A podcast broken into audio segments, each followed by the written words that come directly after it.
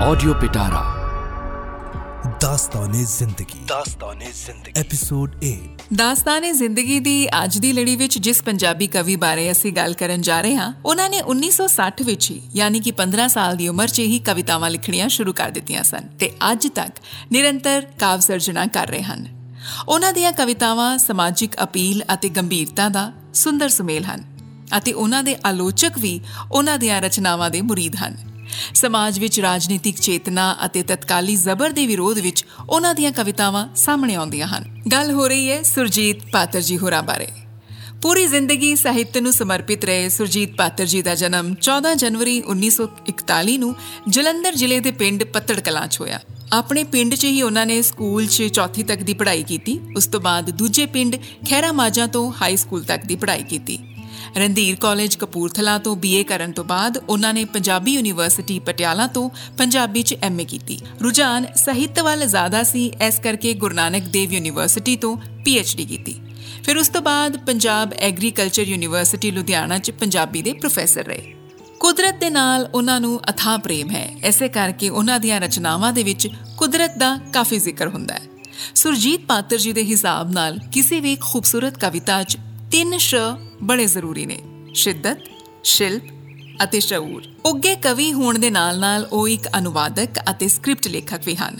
ਉਹਨਾਂ ਦੀਆਂ ਕਾਵ ਰਚਨਾਵਾਂ ਹਨ, ਹਵਾ ਵਿੱਚ ਲਿਖੇ ਹਰਫ, ਬਿਰਖ ਅਰਜ਼ ਕਰੇ, ਹਨੇਰੇ ਵਿੱਚ ਸੁਲਗਦੀ ਵਰਣਮਾਲਾ, ਲਫ਼ਜ਼ਾਂ ਦੀ ਦਰਗਾਹ, ਪਤਝੜ ਦੀ ਪਾਜ਼ੇਬ ਸੁਰ ਜ਼ਮੀਨ ਅਤੇ ਚੰਨ ਸੂਰਜ ਦੀ ਵਹਿੰਗੀ। ਗੱਲ ਕੀਤੀ ਜਾਏ ਕਿ ਕਵਿਤਾਵਾਂ ਲਿਖਣ ਦੀ ਪ੍ਰੇਰਣਾ ਉਹਨਾਂ ਨੂੰ ਕਿੱਥੋਂ ਮਿਲੀ, ਤਾਂ ਉਹਨਾਂ ਦੇ ਬਚਪਨ ਨੂੰ ਯਾਦ ਕਰਦੇ ਹੋਏ ਉਹ ਦੱਸਦੇ ਹਨ ਕਿ ਬਚਪਨ 'ਚ ਉਹਨਾਂ ਦੀਆਂ ਦੋ ਹੀ ਇੱਛਾਵਾਂ ਸੀ। ਇੱਕ ਇਹ ਕਿ ਉਹ ਸੰਗੀਤਕਾਰ ਬਣਨਾ ਚਾਹੁੰਦੇ ਸਨ ਤੇ ਦੂਜਾ ਕਵੀ। ਸੰਗੀਤ ਦੇ ਪ੍ਰਤੀ ਉਹਨਾਂ ਦੀ ਖਿੱਚ ਜ਼ਿਆਦਾ ਸੀ। ਸਾਜ਼ਾਂ ਦੇ ਪ੍ਰਤੀ ਉਹ ਬਹੁਤ ਆਕਰਸ਼ਿਤ ਹੁੰਦੇ ਸੀ। ਇਸੇ ਲਈ ਉਹ ਆਪਣੇ ਮਾਪਿਆਂ ਨੂੰ ਕਹਿੰਦੇ ਰਹਿੰਦੇ ਸਨ ਕਿ ਉਹ ਉਹਨਾਂ ਨੂੰ ਹਾਰਮੋਨੀਅਮ ਲਿਆ ਦੇਣ ਜਾਂ ਫਿਰ ਬੈਂਜੋ ਲਿਆ ਦੇਣ। ਉਦੋਂ ਉਹਨਾਂ ਦੇ ਮਾਪੇ ਕਹਿੰਦੇ ਸੀ ਕਿ ਹਾਰਮੋਨੀਅਮ ਤੇ ਬੈਂਜੋ ਵਾਸਤੇ ਉਹ ਬਹੁਤ ਛੋਟੇ ਨੇ।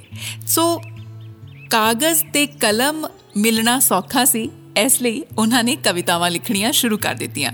ਕਵਿਤਾਵਾਂ ਕਿਤੇ ਪ੍ਰਕਾਸ਼ਿਤ ਹੋ ਜਾਣ, ਇਸ ਲਈ ਉਹ ਥਾਂ-ਥਾਂ ਤੇ ਆਪਣੀ ਕਵਿਤਾਵਾਂ ਭੇਜਦੇ ਰਹਿੰਦੇ ਸਨ। ਤਿੰਨ ਵਾਰ ਉਹਨਾਂ ਦੀ ਕਵਿਤਾਵਾਂ ਵਾਪਸ ਵੀ ਆਈਆਂ। ਉਸ ਤੋਂ ਬਾਅਦ ਤਾਂ ਉਹਨਾਂ ਨੇ ਪੂਰਾ ਪੰਨਾ ਹੀ ਕਵਿਤਾਵਾਂ ਨਾਲ ਭਰ ਦਿੱਤਾ। ਪਹਿਲੀ ਵਾਰ ਉਹਨਾਂ ਦੀ ਕਵਿਤਾ 1964 ਚ ਪ੍ਰੀਤ ਲੜੀ ਨਾਂ ਦੀ ਮੈਗਜ਼ੀਨ ਦੇ ਵਿੱਚ ਛਪੀ। ਕਾਲਜ ਟਾਈਮ ਦੇ ਵਿੱਚ ਉਹਨਾਂ ਦੇ ਪ੍ਰੋਫੈਸਰ ਨੇ ਹੀ ਉਹਨਾਂ ਨੂੰ ਸੁਝਾਅ ਦਿੱਤਾ ਕਿ ਉਹ ਆਪਣਾ ਤਖੱਲਸ ਪਾਤੜ ਰੱਖ ਲੈਣ, ਜੋ ਕਿ ਬਾਅਦ ਵਿੱਚ ਪਾਤਰ ਬਣ ਗਿਆ। ਉਹਨਾਂ ਦੇ ਪਹਿਲੇ ਕਾਵ ਸੰਗ੍ਰਹਿ ਕੁਲਾਜ ਵਿੱਚ ਉਹਨਾਂ ਦੀਆਂ 10 ਕਵਿਤਾਵਾਂ ਛਪੀਆਂ ਸਨ। ਪਹਿਲਾ ਗਜ਼ਲ ਸੰਗ੍ਰਹਿ 1978 ਚ ਹਵਾ ਵਿੱਚ ਲਿਖੇ ਹਰਫ ਪ੍ਰਕਾਸ਼ਿਤ ਹੋਇਆ। ਜਦੋਂ ਉਹਨਾਂ ਕੋਲੋਂ ਇਹ ਪੁੱਛਿਆ ਗਿਆ ਕਿ ਉਹਨਾਂ ਦੀ ਜ਼ਿੰਦਗੀ ਦੀ ਕਿਹੜੀ ਘਟਨਾ ਨੇ ਉਹਨਾਂ ਨੂੰ ਸਭ ਤੋਂ ਜ਼ਿਆਦਾ ਪ੍ਰਭਾਵਿਤ ਕੀਤਾ, ਤੇ ਉਹਨਾਂ ਨੇ ਜ਼ਿਕਰ ਕੀਤਾ ਕਿ ਜਦੋਂ ਉਹ ਦੂਜੀ ਜਮਾਤ ਵਿੱਚ ਪੜ੍ਹਦੇ ਸਨ, ਤੇ ਉਹਨਾਂ ਦੇ ਪਿਤਾ ਜੀ ਪਰਦੇਸ ਚਲੇ ਗਏ ਸਨ। ਆਪਣੇ ਪਿਤਾ ਜੀ ਨਾਲ ਉਹਨਾਂ ਦਾ ਬਹੁਤ ਲਗਾਵ ਸੀ। ਲੇਕਿਨ ਛੋਟੇ ਹੁੰਦਿਆਂ ਜਦੋਂ ਉਹਨਾਂ ਨੇ ਆਪਣੇ ਪਿਤਾ ਨੂੰ ਆਪਣੇ ਤੋਂ ਦੂਰ ਜਾਂਦੇ ਦੇਖਿਆ, ਮਾਂ ਦੀ ਅੱਖਾਂ ਦੇ ਵਿੱਚ ਹੰਝੂ ਦੇਖੇ ਪਿਤਾ ਨੂੰ ਵਿਦਾ ਕਰਦੇ ਹੋਏ, ਤੇ ਉਹ ਗੱਲ ਕਿਤੇ ਨਾ ਕਿਤੇ ਉਹਨਾਂ ਦੇ ਦਿਲ ਵਿੱਚ ਰਹਿ ਗਈ ਸੀ, ਜੋ ਉਹਨਾਂ ਨੇ ਵੱਡੇ ਹੋਣ ਤੋਂ ਬਾਅਦ ਇੱਕ ਗੀਤ ਵਿੱਚ ਜ਼ਾਹਿਰ ਕੀਤੀ। ਉਸ ਸਮੇਂ ਉਹ ਐਮਏ ਚ ਪੜ੍ਹਾਈ ਕਰਦੇ ਸਨ ਔਰ ਉਹ ਗੀਤ ਉਹਨਾਂ ਦਾ ਬਹੁਤ ਮਸ਼ਹੂਰ ਹੋਇਆ। ਸੁੰਨੇ ਸੁੰਨੇ ਰਾਹਾਂ ਵਿੱਚ ਕੋਈ ਕੋਈ ਪੈੜ ਹੈ, ਦਿਲ ਹੀ ਉਦਾਸ ਹੈ ਜੀ, ਬਾਕੀ ਸਭ ਖੈਰ ਹੈ। ਜਦੋਂ ਸੁਰਜੀਤ ਪਾਤਰ ਜੀ ਹੋਰਾਂ ਕੋਲੋਂ ਇਹ ਪੁੱਛਿਆ ਗਿਆ ਕਿ ਉਹ ਅਗਲੇ ਜਨਮ ਵਿੱਚ ਕੀ ਬਣਨਾ ਚਾਹਣਗੇ, ਤੇ ਉਹਨਾਂ ਨੇ ਇਹਦੇ ਜਵਾਬ ਵਿੱਚ ਕਿਹਾ, ਸੰਗੀਤਕਾਰ।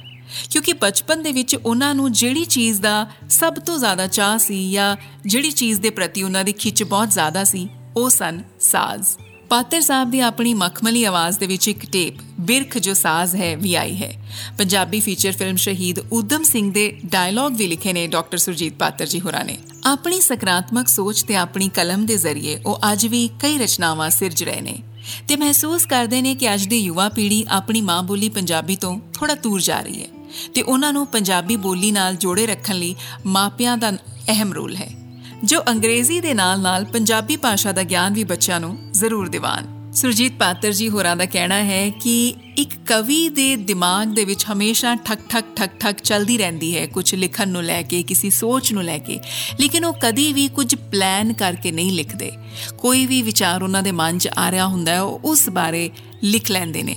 ਤੇ ਉਹਨਾਂ ਦੀ ਸਕਾਰਾਤਮਕ ਸੋਚ ਉਹਨਾਂ ਦੀ ਲਿਖਤਾਂ ਤੋਂ ਬਹੁਤ ਸਾਫ਼ ਤੌਰ ਤੇ ਝਲਕਦੀ ਹੈ। ਜਿਵੇਂ ਕਿ ਉਹਨਾਂ ਨੇ ਬਹੁਤ ਖੂਬਸੂਰਤ ਲਿਖਿਆ ਹੈ, ਮੈਂ ਰਾਹਾਂ ਤੇ ਨਹੀਂ ਟੁਰਦਾ, ਮੈਂ ਟੁਰਦਾ ਹਾਂ ਤਰਾ ਬਣਦੇ ਨੇ। ਦਾਸਤਾਨੇ ਜ਼ਿੰਦਗੀ ਦੇ ਅਗਲੇ ਐਪੀਸੋਡ ਵਿੱਚ ਗੱਲ ਕਰਾਂਗੇ ਪੰਜਾਬੀ ਸਾਹਿਤ ਦੇ ਇੱਕ ਹੋਰ ਉੱਗੇ ਕਵੀ ਬਾਰੇ। ਆਡੀਓ ਪਿਟਾਰਾ